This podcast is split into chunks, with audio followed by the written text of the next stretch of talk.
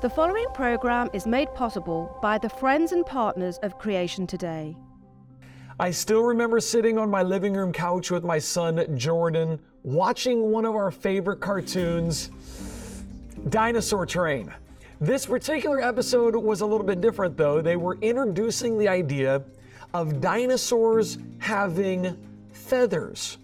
And this brought up a very interesting conversation between my son Jordan and I. Well, not long ago, I was also reading a Biologos writer, Ryan, and I don't know how to say his last name, B E B E J, just so I don't butcher it.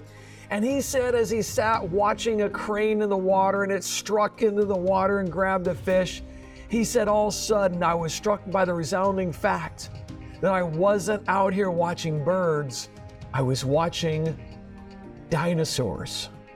So, What's up with the whole dinosaur to bird evolution? Could that really have happened? Is that even possible? It's certainly something that's being pushed from an evolutionary perspective to try to bring everybody on the same page to say, hey, everything evolved slowly over time. Welcome to the Creation Today Show, where we bring together interviews with experts and solid Bible teaching your host, Eric Hovind, affirms the ultimate authority of God's Word, the truth of creation, and why it matters to you. Hey, if you're watching on YouTube or Facebook, a little shout out to you guys. Appreciate you guys being on here. And to our podcast and television audience, thank you guys for tuning in. Uh, you're going to love today's conversation. And as a reminder, you are just one step away from partnering with what we do to spread the truth around the world and turn stumbling blocks into stepping stones for people one life at a time. We truly would be delighted to see you or your family or business partner with creation today. And when you do that, you get full access to our conversations, past, present, and future. So come on over to creationtoday.org slash partner and feel free to join with us for whatever you'd like. Um, partners, thank you guys for being on here for today's conversation. As always, it is great to have guests that we can talk to. Uh, our guest today is somebody you're going to love. You're going to you're going to fall in love with her very very quickly. She earned her PhD in geology and paleontology from the Federal University of, and I forget how to say the name. I'm going to ask her here in just a second, but it was in Brazil, South America and she was working in conjunction with the University of Kentucky. She serves uh, in the research department at Answers in Genesis. And if you watch Answers News, you'll get to see her uh, on Answers News as well from time to time. And she's studied extensively the supposed dinosaur to bird evolution. And in her latest article about the dinosaur to bird evolution, she how do I describe this to you? Um, well, you know how the farmers back in the day would kill chickens by stretching the neck over the little log and that's what she does to the supposed dinosaur to bird evolution. You're going to love her. She's here joining me to talk about it, Dr. Gabriela Haynes. Dr. Haynes, thanks for, so much for joining me today. Thank you very much, Eric, for your invitation. I'm very pleased and very happy to be here with you. So the state in Brazil that you got your uh, your degree from, the University of Ceará. Ceará, that's it. I, I sorry, I never took Spanish or Portuguese or anything like that growing up. So uh, Ceará, and you actually got it in in paleontology and geology, right? Yes, yes. Uh, my undergrad it's in biology, and then my grad school it's geology, paleontology. Yeah, that's what I study for uh, seven seven years. Mm-hmm. What what made you want to jump into biology, geology, paleontology? Well, I I love this question because then I can I have a chance to share something about my personal life. So I was raised Christian, and when I went to school, uh, I was 17 when I went to college to study biology. I got bombarded with so much of evolution. Then uh, in the beginning, I was all strong and firm in my faith and then i just started walking away from god because i wow. just didn't have any answer. Um, i was just thinking well if everything that i have learned from church you know raising being raised as a christian is wrong so and they're the ones saying the right thing i have to just walk away. So i stopped um, going to church and hanging out with my christian friends and stopped reading the bible. And uh, i was walking around and i was at the time the president of the biology students and then someone came and say hey a creation scientist is coming uh, can't you help us to find a, a, place for him to talk and everything? And I was like, oh yeah, sure. And then I kind of helped him to get a place and um, he went to the place, the, the scientist, and my friend actually said, hey, why don't you come to watch his presentation? I said, oh, yeah, I'll see if, I'll see if I can make it. But in my was like, what in the world, a Christian is going to talk about science, you know? And, uh, but I went there that evening and I heard him talking and God used him to open my eyes. And I remember that that evening uh, talking to God and say, God, forgive me for my sins and for what I have done. I want to go back to you and I want to do whatever it's necessary. Uh, if you want me to get my master's, my PhD, because I wanted to do, I wanted to be just like him. I wanted to do to others what he did to me. And it's very interesting. God, God heard my prayer. You know it was a very sincere prayer. And i finished biology and then got open doors for paleontology. And yeah so i got my phd and here i am. Answers in genesis. And one thing that was interesting that man the scientist man he was the first one that actually mentioned answers in genesis. At the time they didn't even have the creation museum um, so i remember i had like a little notebook thing that I was always with me. And I wrote it, answersingenesis.org. And of course, at the time you had like the the internet that you had to wait until like midnight to um, access. Yeah, I'm a little bit old. And uh, I just check all the the the material from Answers in Genesis and I start studying and reading and getting answers. And before I was very afraid of uh, talking to anyone that even asked me about my faith. And then later, when I start getting answers, I was just like looking around and walking around and it's like, hey, are you an atheist? Do you want to talk to me? What do you think about this? What do you think about that? Yeah, I was kind of the annoying person like that in school because now I had answers. So I was excited to share. I was not afraid anymore. So it was really good uh, for me. And then they didn't have the Creation Museum at the time. So after two years and a half, they had the museum. I saved money and I came here for the first time to United States to volunteer for the Creation Museum. I was the first Brazilian to volunteer here for the Creation Museum. So that's the story. And I mean, I wanted to do something in that was related to Bible and science. And geology and paleontology got open the doors for me, and it was just like the perfect uh, fit uh, for what I wanted to do, you know, when I understand that God has called me to do this. What a cool story. And yeah, it seems like God literally directed you there. I mm-hmm. want to jump into the dino bird evolution, but because of your story, I got to ask do you remember some of the things in biology that started to put the chinks in your armor and the chinks in your faith and made you start to doubt? Do you remember some of those things that they were teaching that would have made you kind of go, oh, well, if that's true, then this can't be true, and, and made you question the Bible? Yeah, well, uh, the the first thing is when we go to uh, sometimes Sunday school, you know, and we're learning about the the stories of the Bible. So it's just like that kind of little the kind of boat, funny boat with the the the animals here and there playing and doing those kind of stuff. And then when you go to university, when you go to college to study, you're just like, well, it doesn't really make sense because I mean that kind of animals the, that that type of boat Noah's Ark wouldn't fit all those animals, the animals that right. we have here, because I was studying biology, taxonomy, so many animals.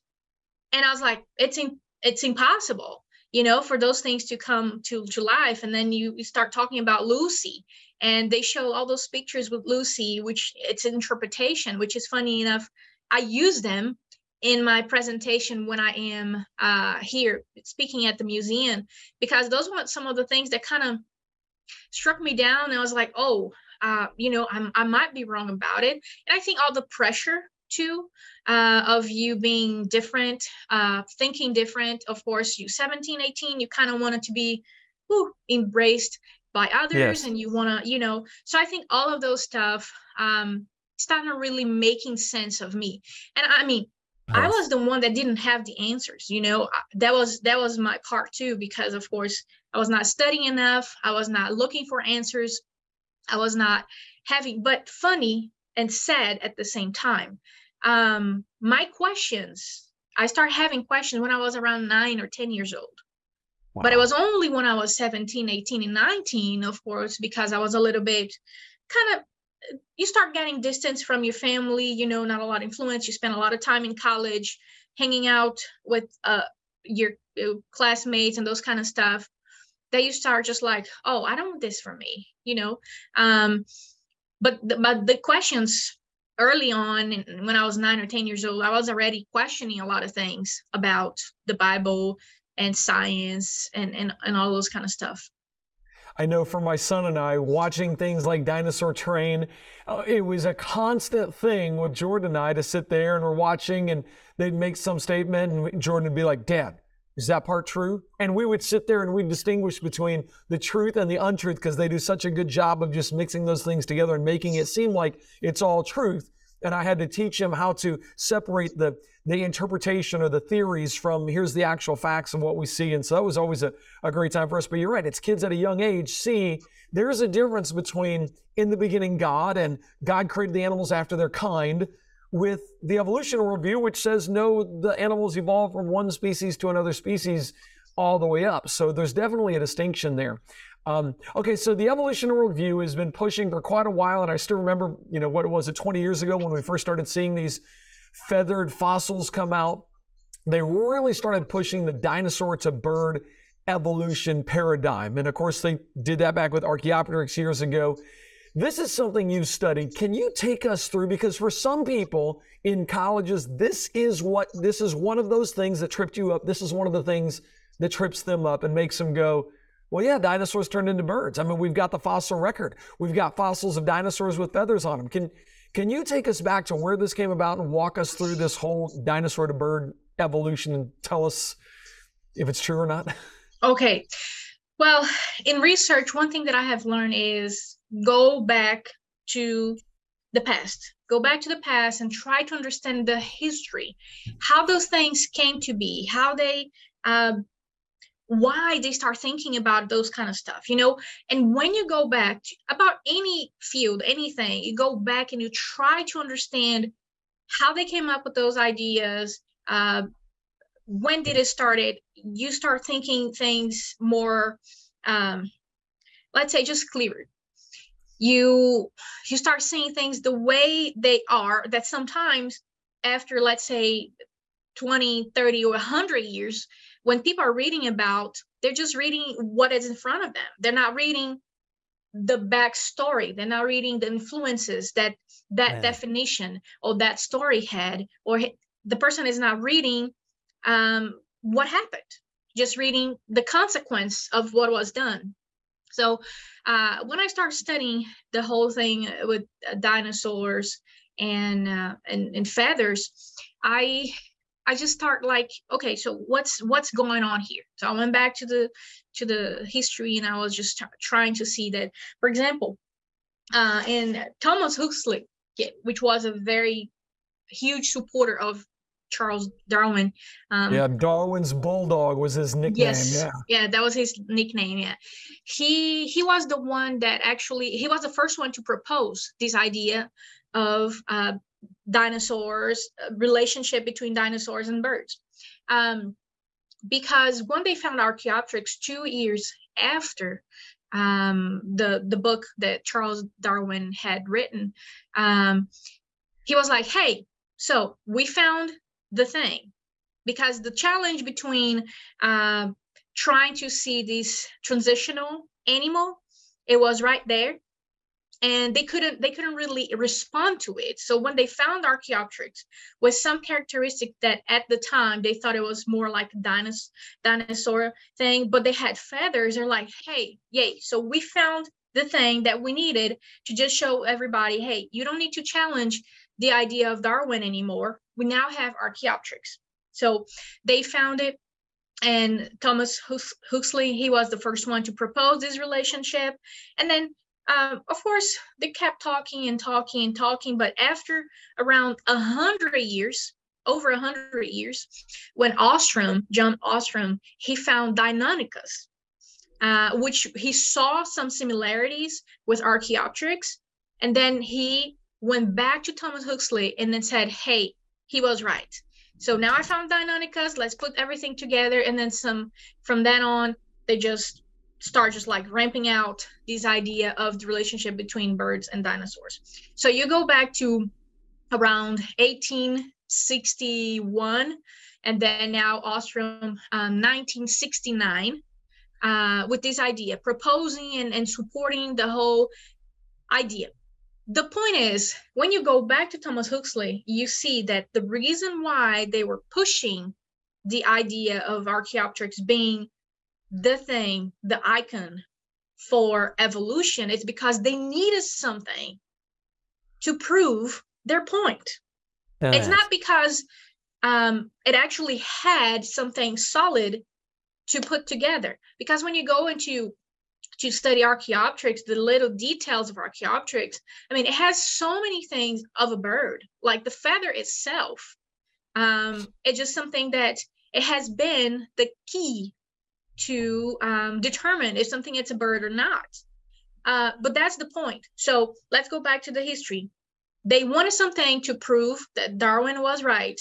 They got Archaeopteryx, and then after around 100 years, over 100 years, they found Deinonychus and said, "Okay, that's great. We let's put everything together and try to keep pushing this idea." So it started in 18, 1861, uh, around that, 1859, uh, and it has been pushed since then. And why? The reason why it's because they wanted something to prove their point.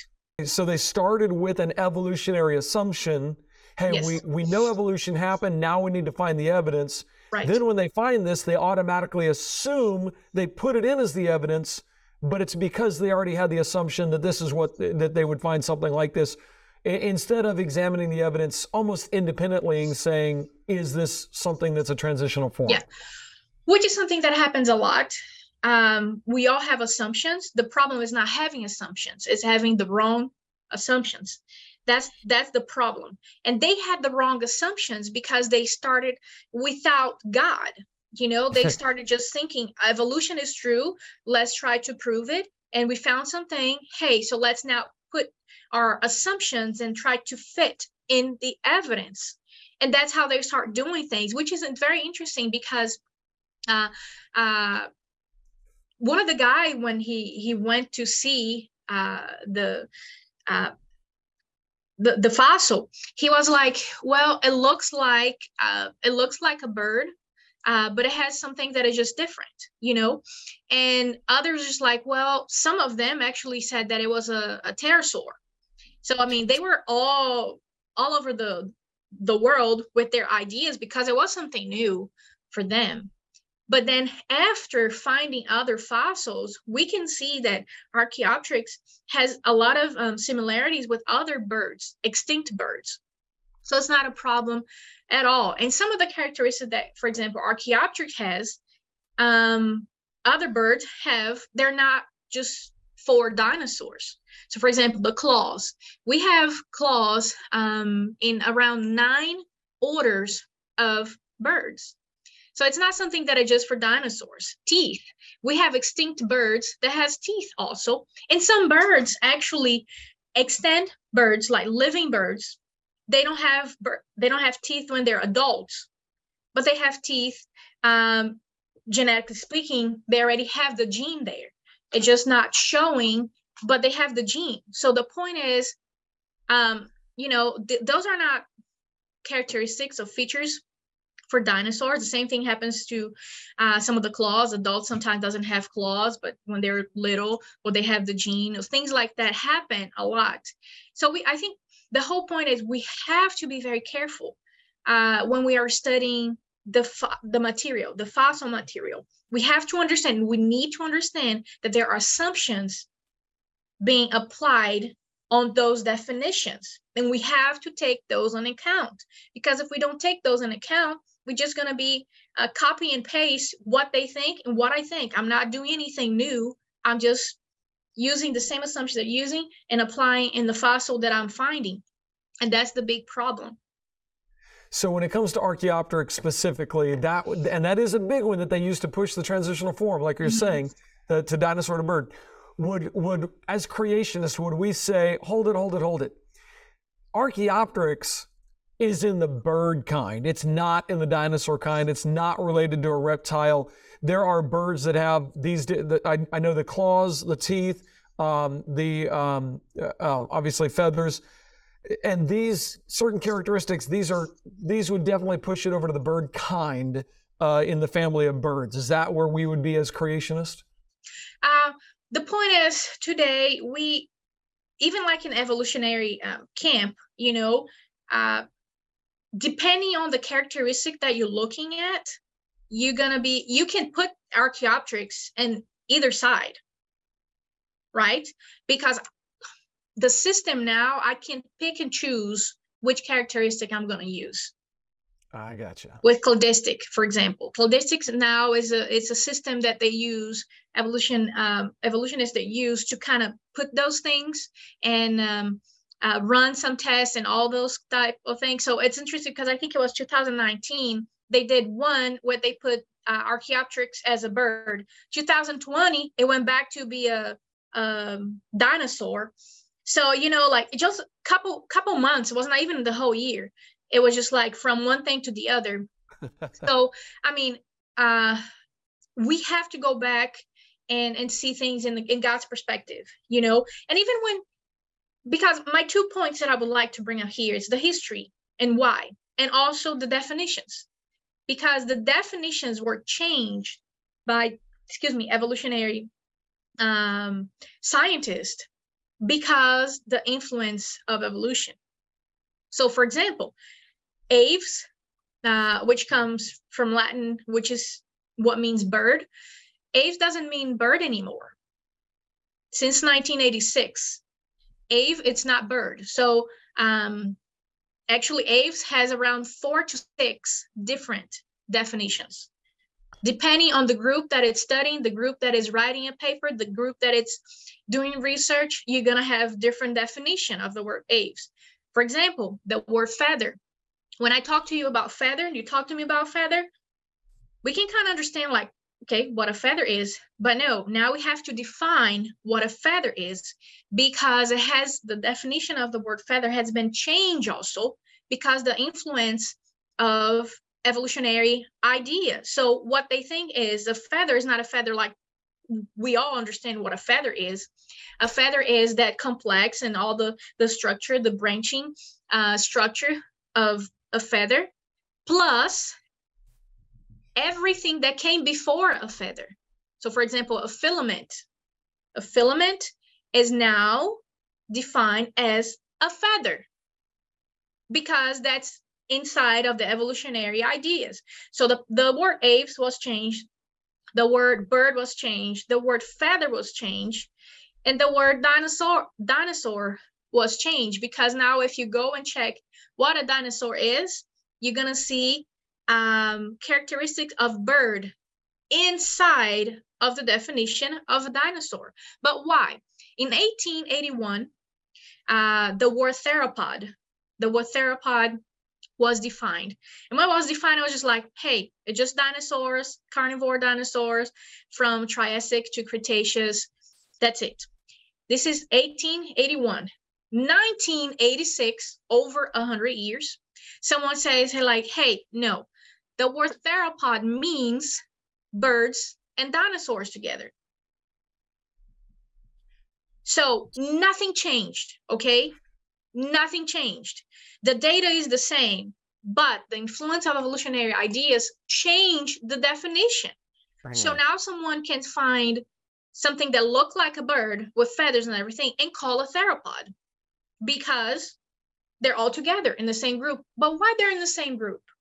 because they believe that dinosaurs and birds they they have a relationship they they there's some relationship between birds and dinosaurs so let's put them together in the same group so sometimes when we're talking especially and we're talking with evolutionist scientists we have to say like okay what is your definition of feather okay what is the definition of bird what is the definition of aves? What is the definition of dinosaur?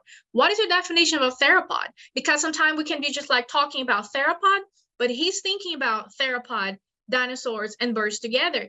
And I'm just thinking about the first definition of uh, 1881 that is just dinosaurs. So we have to have those ideas in our mind because when we're reading it's we don't know if we don't go back to the history and understand that those definitions change we go back and we see and read and it's like oh they're talking about the same thing that i'm thinking but they're not talking about the same thing that we're thinking. It's totally different. So you know the whole definition of the words changed especially uh, after 1986 uh, with the influence of evolutionary ideas. Um, and now we're just talking about we're using the same word but talking about things that are totally very very different. So that's interesting. The evidence did not change for dinosaur to bird evolution. No. The definitions of words are what changed to help promote dinosaur to bird evolution. Yes. Yes sir. Mm-hmm. unbelievable. Wow. Yes. and um, when you go back and you see and you read sometimes when i'm reading things I'm just like, is my is my English working now or it's messing up with my Portuguese? But I, I have some things here um, in a book that talks about it, and I, I, just would like to read if that's okay. Yeah, um, please. It's a secular book, uh, and it says most of these filamentals, integumental structures have been identified as early feathers. So when they find the filament, they're just like, hey, this is an early feather. It's a feather no problem at all. So they're calling feather just a filament, which in many cases have been just like being fiber, or sometimes uh, they say, well, but they found melanosome in those things. No, because melanosome, we have to go to be very, very careful when we studying those things. First, because the shape of melanosomes that they use for coloring some of those dinosaurs, you know, pterosaurs, the shape of those melanosomes, they are influenced by temperature and pressure. So when you have the fossil, you have the temperature and pressure right there. So the shape of those, those melanosomes is going to be different. It's not how it was originally. It could be how it was originally, but we don't know how to because if a lot of pressure or temperature change there sometime, somehow, it's going to be different. But then they say, well, but more about melanosomas, there's a technique. It calls TEM, TEM, um, that you can go and check if it's actually a melanosome or bacterial activity. And most of the papers that talk about melanosomes, most of the papers, they haven't not done the TEM. So they're seeing melanosome, but there are also some other evidence that could just be a bacterial activity because the shape, the distribution, the way that the morphology, the way that they um, uh, behave, it's really close, it's really similar to what we can see as melanosome. But there's a technique to find out, but they don't use it. Interesting. So, so it could be it, what they're seeing could literally be something bacteria, mm-hmm. and they're not doing the check on that because they kind of want it to be melanosome. Quote, proto feathers, yes, the beginning of feathers. Yes, yes. So so wow. those are the things. I mean, it could be melanosome because of course we have a lot of really good preserved uh, material, but we have to check you know even like i want i want them to be melanosome because that means it's like hey really good preservation so it hasn't been there for millions of years yeah but i cannot just push that i have to be okay, let's go and let's check. And I haven't, for example, um, some of the things that we see in papers is just like, okay, so why did don't do that? You know, why don't go ahead and, and do some research on this? No, they don't. Why? Because they want it to be melanosome. They want it to be, but someone that it's a big, a big name in that area did a research on that and McNamara, her name, and she and they found out that pressure and temperature change the shape. So you cannot really tell the color of dinosaurs or pterosaurs. It just it's just hard to do um, something like that. And in some other cases, just fibers, you know. Uh, so the point is, if if you define a feather as a filament, you're gonna see feather everywhere. Everywhere, okay? yes. Yes. If you don't, if you don't, if you go back to the first definition of a feather. No, you're not going to find feather in those dinosaurs. And some other thing that I would like also to point out here well, before the- you do, before you point it out, I've got to let social media go. Guys, I'm so sorry to our YouTube and our Facebook audience out there, as well as to our podcast listeners and our television audience. I would love for you to hear the rest of this because I want to I want to ask Dr. Gabriela about the the some of you will remember when Scientific American came out and they had this big old feathered dinosaur on the cover and they're like, "Oh my goodness, we've got the fossils from China. They prove the dinosaur to bird evolution." And then later we found out something tragic about these supposed feathered dinosaurs. I'm going to let her talk about that. Uh, but we're going to do that in this next hour. If you want to join in this next half hour, if you want to join us, come on over to creationtoday.org slash partner. We'd love for you to hear the rest of this conversation along with all the other conversations we have consistently that are helping us understand the truth. Because if dinosaurs did not have feathers, or if if these things, these filaments are just filaments and they're not, you know, the beginning of feathers, if words are all and the definitions of words are the only evidence they really have, they don't have a lot of evidence for dinosaur to bird evolution. So I want to get into that more. Let me encourage you go to Answers in Genesis and type in Dr. Gabriela's name in the search and you'll see her article. It's on the screen now. You'll see her article come up and check out her article where she actually does this research. While you're there, make sure you subscribe to get Answers in Genesis's newsletter. It's a free email that they send out. Would love for you to get that. They also have a powerful magazine you may be interested in as well. Um, that is that the best way to read your stuff? Dr. Gabriela is right there on Answers in Genesis. Yeah, I have other uh, papers too on this topic, and uh, of course, I'm gonna keep writing about it. So more papers are coming. Awesome. Oh, man. Well, guys, thanks so much for joining us. We look forward to seeing you next week. We're right here live at noon uh, each Wednesdays. I can't wait to see you next week for another powerful conversation. In the meantime, come on over to creationtoday.org slash partner. We'll see you on the other side.